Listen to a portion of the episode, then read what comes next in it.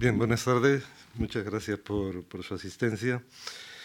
Voy a hacer una lectura antológica, como creo que es normal eh, en, este ciclo de, lecturas, pero inclinándome sobre todo hacia los últimos poemas porque eh, la poesía tiene algo de, autobiografía, de un, de un fantasma, podríamos decir y uno se reconoce más en el fantasma reciente que en ese fantasma pretérito. Y, sobre todo que también uno acaba manteniendo una, una cierta relación de incomodidad con su propia, con su propia obra poética, porque de algún modo mm, es un testimonio moral de, uno mismo a través del tiempo y eh, los testimonios morales, como casi todo, admiten rectificaciones. Voy a empezar leyendo un poema que se publicó en un libro que titulé Los vanos mundos y que se publicó en, en 1985. Tiene como título Advertencia. Si alguna vez sufres, y lo harás, por alguien que te amó y que te abandona, no le guardes rencor ni le perdones. Deforma su memoria al rencoroso. Y en amor el perdón es solo una palabra que no se aviene nunca a un sentimiento. Soporta tu dolor en soledad,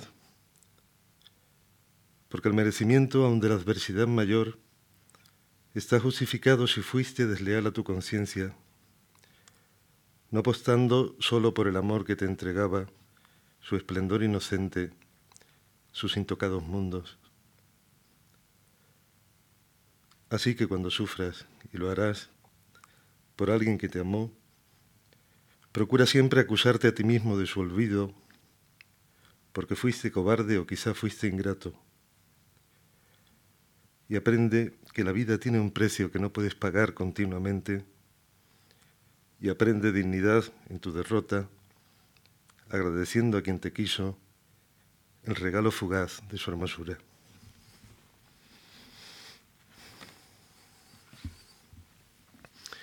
Bien, cuando uno es un poeta joven tiene cierto derecho a, ejercer el patetismo. Y este es un poema que tiene como título Al cumplir 23 años. Y es un poema que está escrito cuando cumplí 23 años. Eh, y ya digo, eh, se permite ese recurso al patetismo que uno pierde cuando, cuando se hace mayor. Pero bueno, lo leo en, en atención a ese testimonio moral sucesivo al que me referí antes.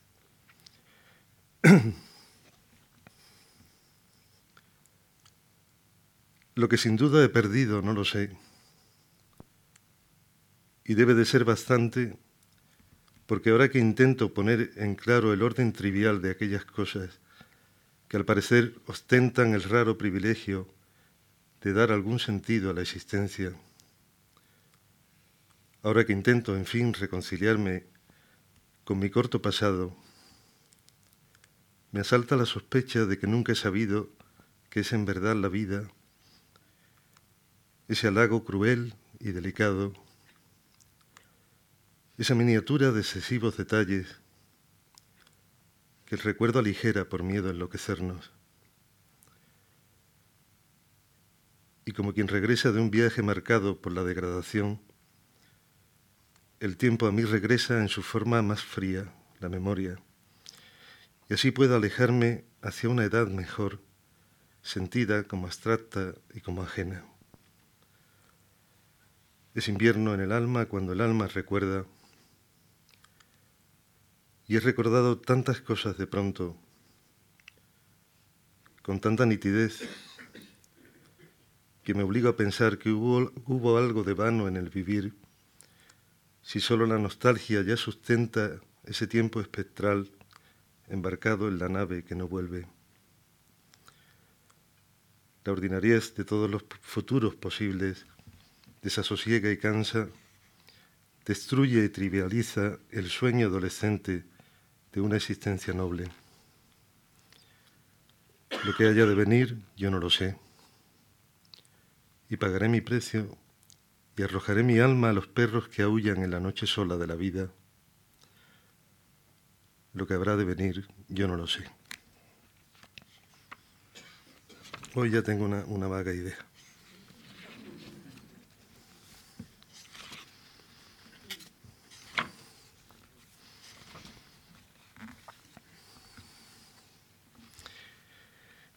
Ese poema mm, eh, pertenece a un libro posterior que titulé Sombras Particulares. Y, y, bueno, como la fecha se aproxima, es un poema que tiene como título Noche de San Juan.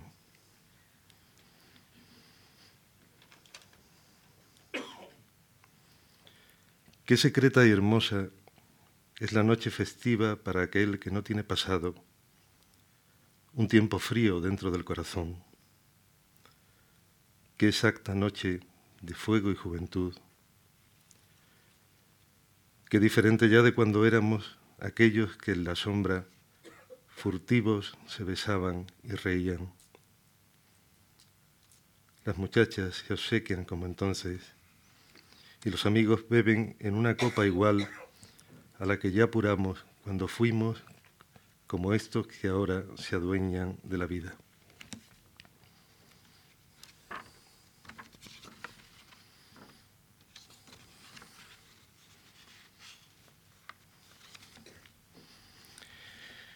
Este otro poema pertenece a un libro que fue una recopilación de, poemas que, que fueron quedando como, eh, un poco el excedente de cupo de los libros anteriores y es una, una recopilación que titulé eh, Pruebas de autor. Ese es un poema dividido en tres, en tres partes y lo titulo Palabras privadas, que hace referencia también a un título de un poema de Eliot, eh, a un poema de Eliot que, que decía, estas son palabras privadas que te dirijo en público. Nos hemos hecho daño y el tiempo ya no pasa indiferente. ¿Por qué es tan alto el precio del olvido? No sabemos. Y herimos con una relajada displicencia, aun teniendo muy claro que algún día alguien recordará el dolor que le causamos, porque el dolor persiste en la memoria con una obstinación insobornable, y es fiel y es rencoroso y el perdón no le afecta. Nos hemos hecho daño y la juventud dorada era de nieve.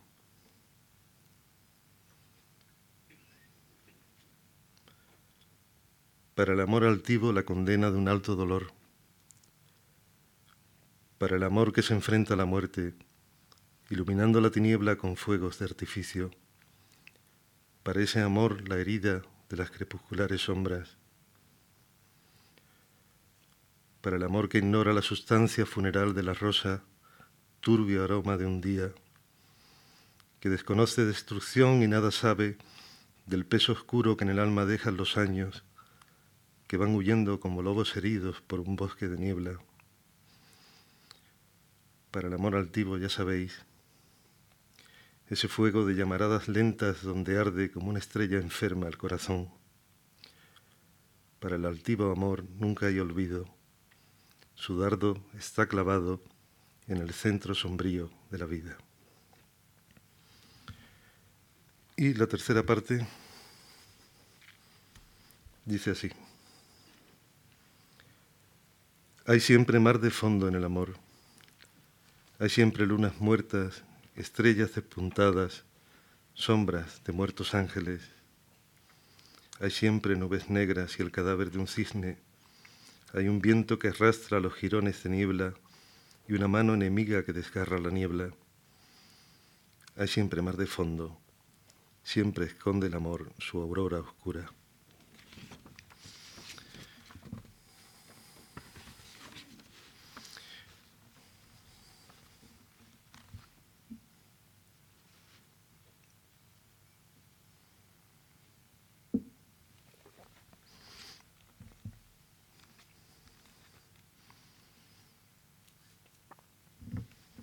Este poema tiene como título Infancia.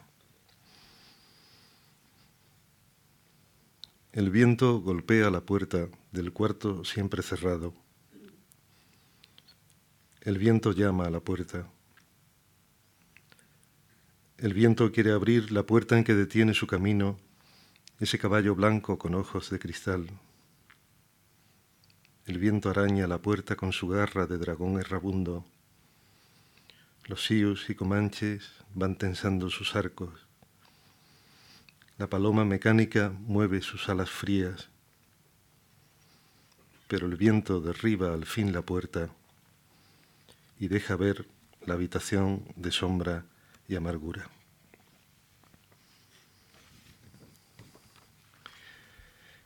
De un libro que titulé El equipaje abierto, ese poema que, abre el libro y que coincide con, el conjunto en título, que es la manera de prólogo.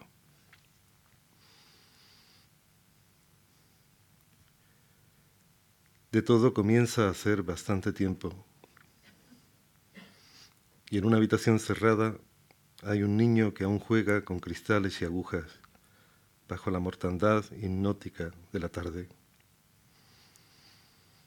Comienza a hacer de todo muchos años y la noche, sobrecogida de sí misma, abre ya su navaja de alta estrella ante la densa rosa carnal de la memoria.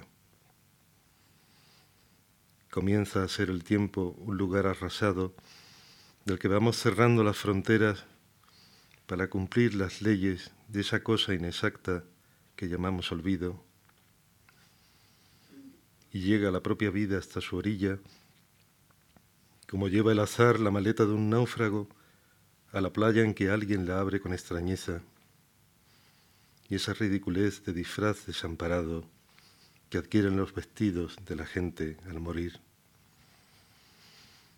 Lejano y codiciable, el tiempo es territorio del que solo regresa, sin sentido y demente, el viento sepulcral de la memoria, devuelto como un eco, como devuelve el mar su podredumbre. Todas nuestras maletas reflejan la ordenación desvanecida de un viaje que siempre ha sucedido en el pasado, y las abrimos con la perplejidad de quien se encuentra una maleta absurda en esa soledad de centinela que parecen tener las playas en invierno.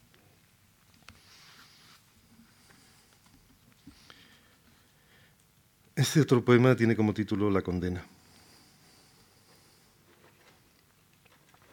Intenta mm, desarrollar eh, el tema de la insatisfacción frente al propio eh, destino. El que posee el oro añora el barro.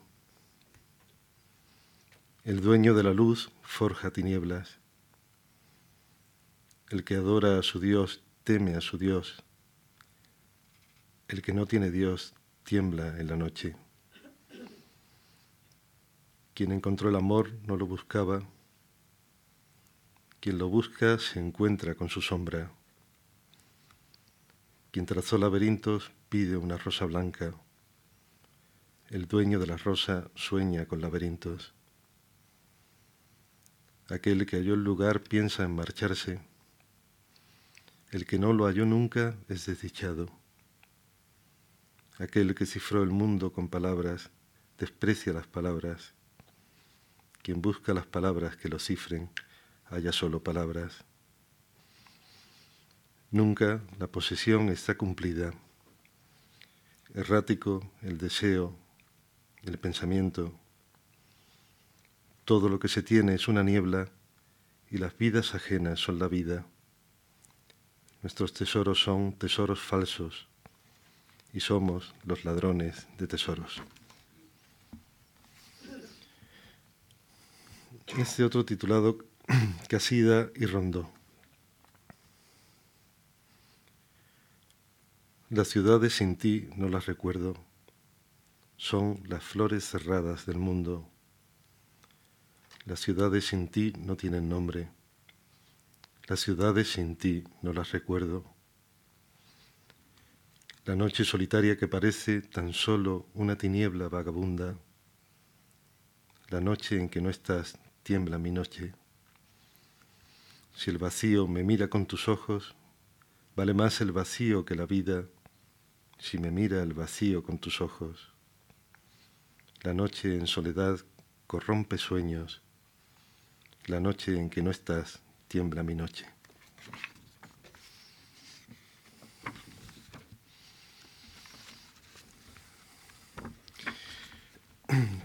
Paso a un al libro siguiente, el último de los que he publicado hasta ahora, que titulé mm, eh, Escaparate de Venenos.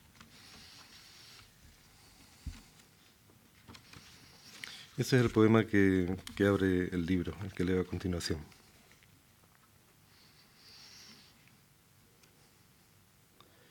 Imagínate el tiempo como un perro que huye, enseñando los dientes, con la cabeza vuelta, o bien como la mar que cuando sube, crecida en su delirio, parece más pequeña.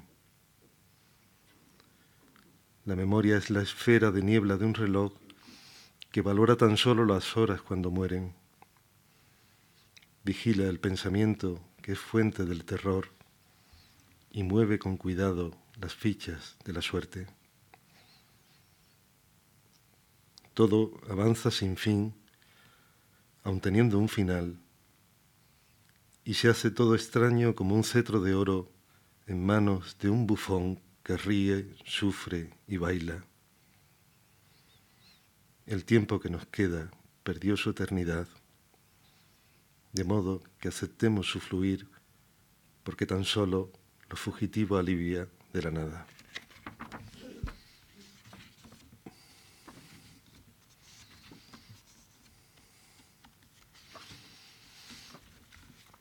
Un poema titulado La flecha del tiempo. Nunca seríamos como esos adultos, nos juramos, que miraban ansiosos, turbiamente, a través del cristal de las cafeterías, como en aquel poema de Gambó, la entrada de los jóvenes altivos en la cueva dorada de la noche. Y sin embargo, ahora estamos aquí, sin entender gran cosa, ante un vaso de hielo y de ansiedad, arañando con fiebre y con rencor en el cristal del tiempo un espejismo.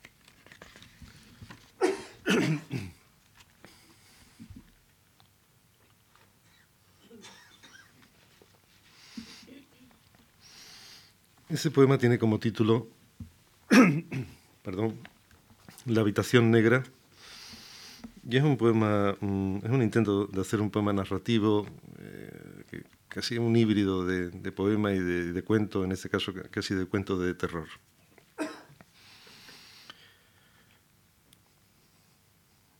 La vi primero en sueños,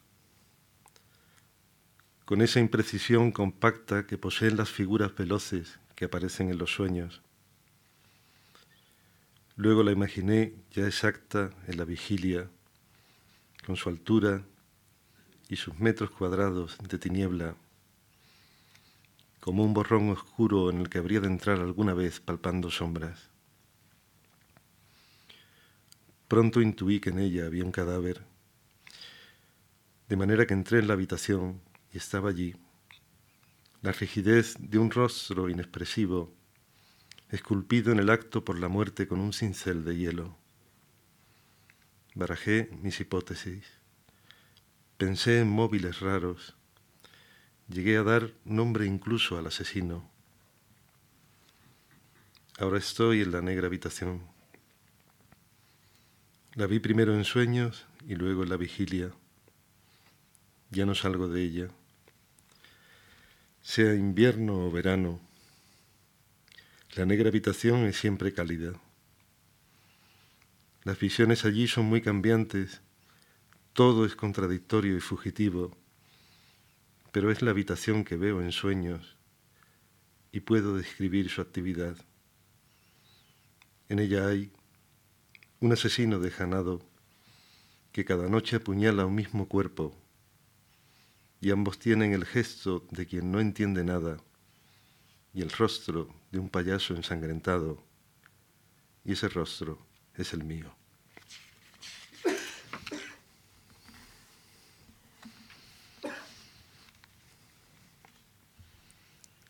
Este es el poema que cierra este libro, este escaparate de venenos, eh, que hace la función de, de epílogo.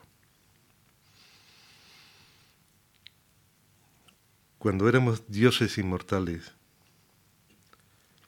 la plata de la vida en nuestras manos para forjar la flecha del destino, tuvimos ocasión de hacernos dueños de símbolos y miedos perdurables que ocultos en nosotros dan sentido a este convenio frágil con el tiempo.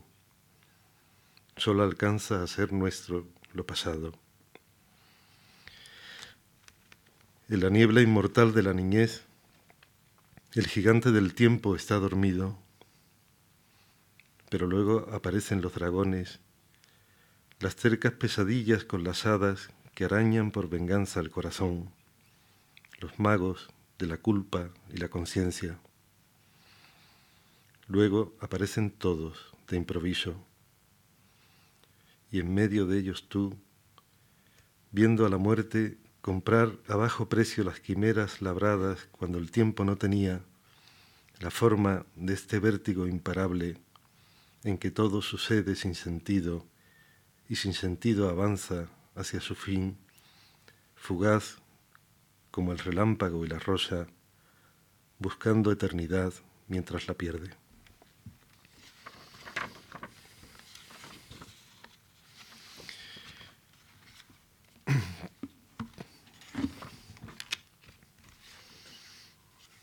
Bien, voy a leer algunos, algunos poemas eh, inéditos que formarán parte de, de un libro futuro. Y ese, bueno, ese es un divertimento métrico titulado Meditación del tacto. La piel que transparenta un alma fría, la piel que representa un fuego helado, la piel que es la, frontera de un callado fluir de sangre herida en la que ardía el secreto de luz del mediodía y el enigma nocturno del pecado. La piel acariciada por la aurora, la arañada de blanco por la luna, la piel que busca piel en su deriva, la piel estremecida ante la aurora, la piel que se hace luna ante la luna, la carne tan valiente y fugitiva.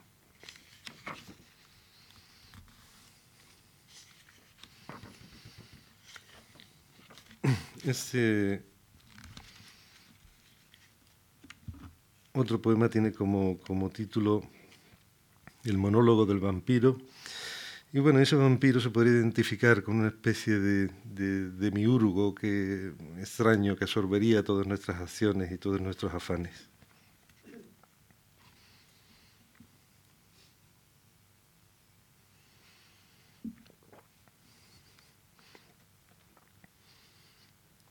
En vuestra sangre bebo la historia universal y las leyendas, el confundido magma de la especie, su memoria esencial, su herencia turbia, los secretos radiantes de la ciencia y las revelaciones de la magia, las mutaciones geométricas de la luna indecisa y el misterio del sol, que es solo fuego. Bebo en ese fluido los racimos oscilantes de las constelaciones y el dolor de las amantes de los náufragos, la savia primigenia de los bosques y el veneno volátil del deseo. Bebo en ese fluido de dramática púrpura las quimeras mezquinas de vuestros gobernantes, el vuelo del primer pájaro y la noticia última que ha llegado al periódico en vuestra sangre bebo la espuma de los mares sin confines, el terror apacible que es pensar en la muerte sigilosa, la suma inconcebible de moléculas que componen la cúpula celeste y la suma pequeña del tiempo que os regala el tiempo avaro. Bebo en la sangre vuestra la memoria dinástica del miedo al sufrimiento y el olfato del lobo. Bebo la sinrazón de todos los linajes y la totalidad de las noches de procreación, bestia sobre la bestia deseantes, al dictado lunar de la tiniebla. En vuestra sangre bebo los mitos, los sucesos, los rumores, el sexo de una diosa imaginaria y el de la parturienta que supura un pequeño cadáver sin pasado. En vuestra sangre bebo el caudal metafísico de los ríos cambiantes, la liturgia retórica del ser y de la nada, el ruido de Estambul a mediodía y el que hace la araña al tejer sus prisiones. Yo bebo el universo en vuestra sangre, en su denso fluir hacia el caos prodigioso de la vida, la exacta maquinaria que surte de esplendor cuanto destruye. Cerca de, de Ronda, en Málaga, hay unas ruinas romanas de un antiguo asentamiento que se llamaba Cinipo y que son las ruinas más ruinosas que uno se puede imaginar. Casi no, casi no queda piedra sobre piedra, pero aún así es un lugar muy sugestivo porque es un, paraje realmente sobrecogedor, de, hermosura y de rareza. Y bueno, yo mm, estuve una vez allí y escribí ese, ese poema que decidí escribir un soneto porque, bueno, por, seguir un poco la tradición clásica de la meditación ante las ruinas, que era un tema muy, muy, muy recurrente en los poetas barrocos, porque, y bueno, el resultado es melancólico porque supongo que una meditación ante las ruinas hay que ser muy optimista para sacar una impresión optimista de unas ruinas, ¿no? Bueno, y dice, en el soneto este dice así. Qué honda devastación qué limpio el viento, la gloria de la piedra adivinada, los oros del pasado polvoriento, el eco de un teatro ante la nada, y la hierba veloz, y los reptiles huidizos como el tiempo en la memoria, y estos cientos de pájaros, y miles de espectros ululantes por la historia, y un susurro de espadas. Sin embargo, qué silencio solemne en esta loma, corona de los campos verdecidos, ruina de ruinas el letargo, espejismo de qué, sombra de Roma, metáfora de todos los olvidos.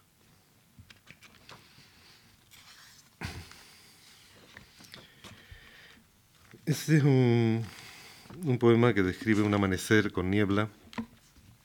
Eh, intenta expresar esa disipación repentina de la niebla, ese, número de, magia de la naturaleza. Y bueno, supongo que como casi siempre que uno habla del paisaje o de fenómenos naturales, pretende que el poema tenga, tenga una dimensión o una reverberación eh, simbólica.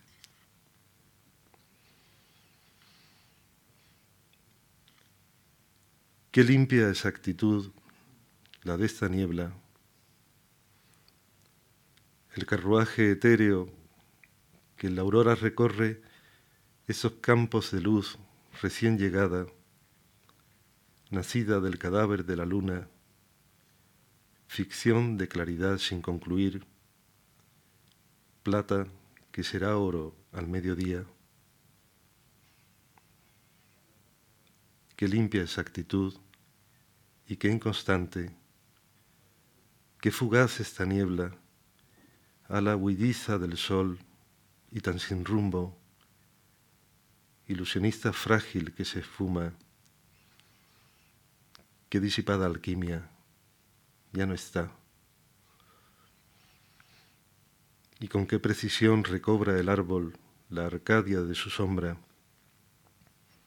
y con qué majestad se disuelve en los montes el vacío, y cómo se define el alto confín de nieve ya tardía, y qué claro el camino, y el agua en su fluir, qué transparente. Por el instante breve de una lágrima, qué limpia exactitud tuvo esa niebla, quimera en la mañana sin jinete, qué limpio amanecer fue su venero, metáfora de nada, verdad y sin razón del devenir, desbocada quimera, como va el pensamiento por el día,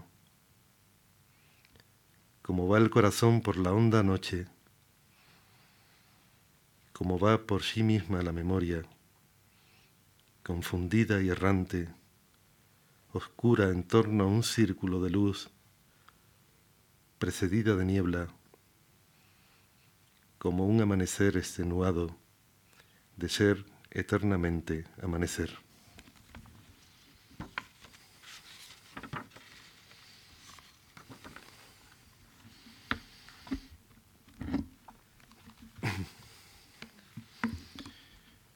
Bien, y para terminar,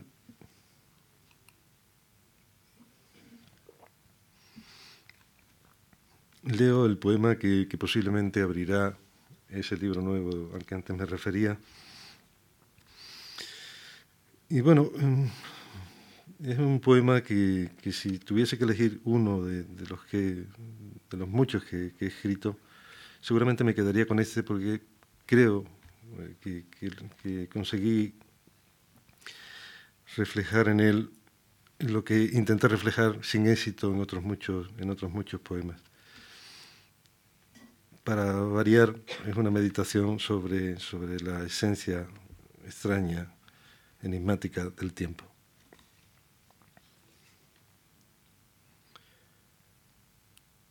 Sabia mutada en ámbar. Tiempo. ¿Qué es lo que fuiste? ¿Qué confabulación de azar y orden te otorgó esa apariencia de fluido, de armónica secuencia prodigiosa, de abstracta encarnación de lo ilusorio? Tiempo, ¿qué es lo que eras? ¿En qué leve esplendor te camuflabas, transformado ¿En qué símbolos? El crepúsculo hecho de color y de caos, el mar tintado en verde por el viento, la perfección precaria de una rosa. ¿Dónde estaba tu casa? Duende, aún de los relojes detenidos, el que está huyendo siempre y el que no se va nunca. Tiempo, tú, el invisible, criatura en el aire, en él mecida, ingrávida ficción del pensamiento. Tiempo, ¿qué fuiste tú? ¿Qué leyenda de ti nos pertenece? ¿Qué podemos contar si nos preguntan? Y eso es todo. Muchas gracias por, por su atención.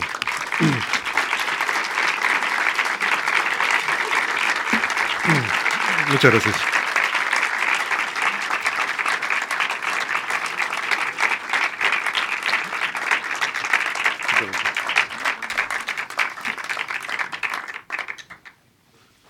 Gracias.